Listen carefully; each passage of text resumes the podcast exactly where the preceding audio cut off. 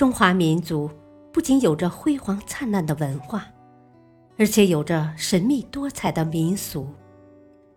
翻开这一章，一系列奇异的民俗现象将一一展现在你的面前。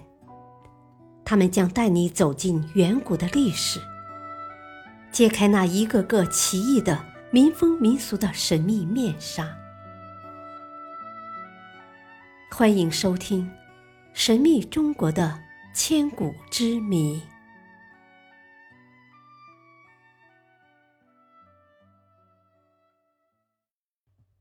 第五章：奇异的民俗现象——辟谷术，神功还是骗局？千百年来，人是铁，饭是钢，一顿不吃饿得慌。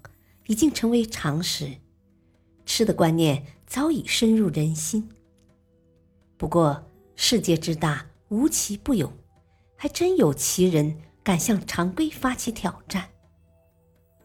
二零零三年，美国人大卫·布莱恩曾创下了四十四天的人类饥饿记录，但是随后英国早安电视台就揭露出，这原来是一场骗局。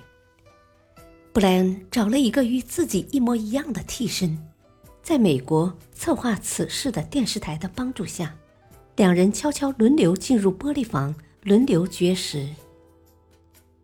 二零零四年，四川泸州的陈建民又在成都宣称，将利用辟谷神功连续绝食四十九天，冲击大卫·布莱恩的记录。辟谷术。在我国可谓历史悠久，据说是中国方士道家修炼成仙的一种神功。通过这种修炼，人可以达到一种不吃不喝的状态。这是真的吗？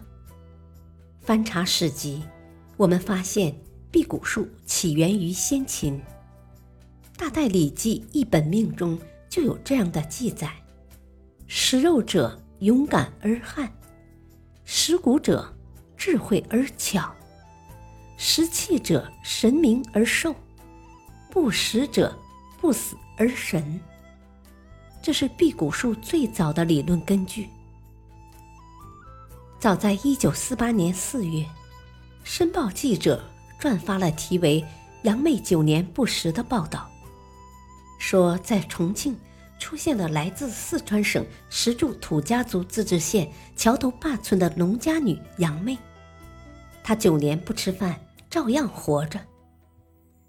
当时国民党统治区粮荒严重，饿殍遍野，国统区数以百计的报纸、通讯社、广播电台为了粉饰太平，纷纷炒作此事。《新民报》报道，各地的杨妹相继出现。先是上海杨妹，接着是无锡杨妹、西安杨妹、东北杨妹，最近并有华南杨妹。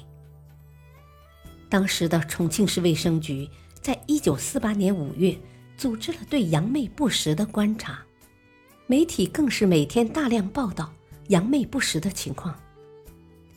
后来，专家们提议延长观察，由专家组织研究委员会。揭秘监视，终于发现杨妹偷吃的情况，这场政治闹剧才悄然收场。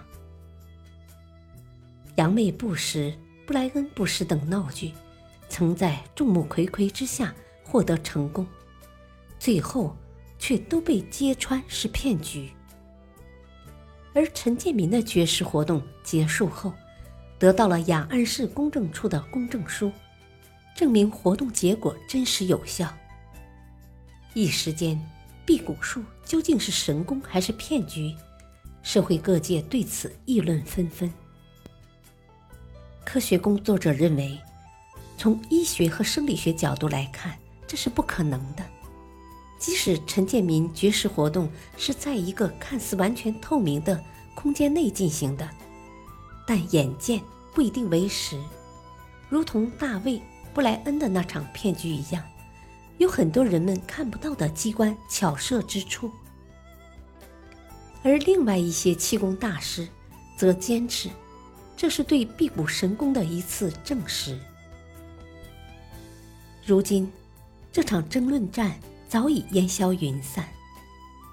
辟谷术究竟是神功还是骗局，便也成了一个不解之谜。孰是孰非，就让实践去检验，让时间去考验吧。感谢收听，下期播讲神奇的中华经络。敬请收听，再会。